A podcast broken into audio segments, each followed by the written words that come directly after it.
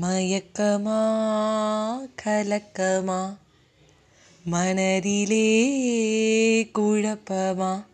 Hi வணக்கம். This ஆஜே Vaishnavi நண்பர்களே vaccination நேத்தி போட்டாச்சு இன்றைக்கி செகண்ட் டே ஆஃப் வேக்சினேஷனோட எக்ஸ்பீரியன்ஸ் உங்களுக்கு சொல்லணும் அப்படின்னு இருக்கேன்.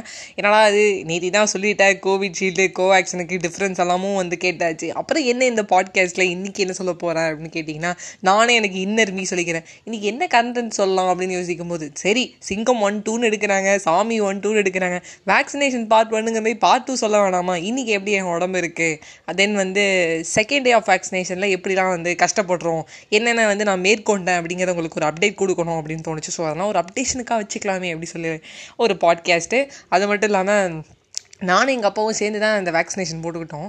எனக்கு ஜுரம் எல்லாமே வந்துட்டு போயிடுச்சு. உடம்பு போட்டு போய் உலுக்கி எடுத்துடுச்சு. எங்கள் அப்பா நல்லா இருக்காரு. நானே எங்கள் அப்பாட்ட கேட்டேன் சரி இப்படி கேட்கக்கூடாது. ஒரு கலாய்வாக கேட்போம் அப்படிங்கிறதுனால. பா விவேக்கும் ஒரு வில்லனும் ஓடி வருவான். அதுக்கு விவேக் சொல்லுவார் டே நானும் நீ சேர்ந்தாடா ஓடி வந்தோம். நான் கிழிஞ்ச ரஃப் நோட் புக்கு மாதிரி இருக்கேன். நீ பைண்டிங் பண்ண புது புக்கு மாதிரி இருக்கேன்னு. அவன் நான் எங்கள் அப்பாட்ட சொன்னேன் நான் நீ சேர்ந்தா கோவிட் வேக்சினேஷன் போட்டுக்கிட்டோம். ஏன் நான் வந்து ரஃப் நோட் மாதிரி ஆகிட்டேனேப்பா அப்படின்னு சொல்லிட்டு. ஸோ எதிர்ப்பு சக்தியும் ஒரு வில் பவரும் இருந்ததுன்னா அவ்வளோ போட்டு உடம்ப வந்து அப்படியே உழுக்காது அப்படியே உலுக்கி அப்படியே உண்மை எடுத்து அப்படியே இது பண்ணால் கூட நல்லா ரெஸ்ட் எடுங்க. அதை மட்டும் தான் நான் சொல்லுவேன். அது மட்டும் இல்லாமல் என்னோடய ஃப்ரெண்டே சொல்லிட்டான் அந்த மாதிரி அஞ்சு நாளைக்கு வெளில போகாமல் இருங்கப்பா அப்படி சொல்லிட்டு. ஏன்னா வந்து கால் அப்படியே பரபர பரபரன்னு இருக்குது எனக்கு வெளியில் போகணும் அப்படின்னு சொல்லிட்டு கொஞ்சம் வீட்டில் அடங்கி உடங்கி இருந்தோம்னா இன்னும் வந்து நம்மளுக்கு பெட்டராக இருக்கும்.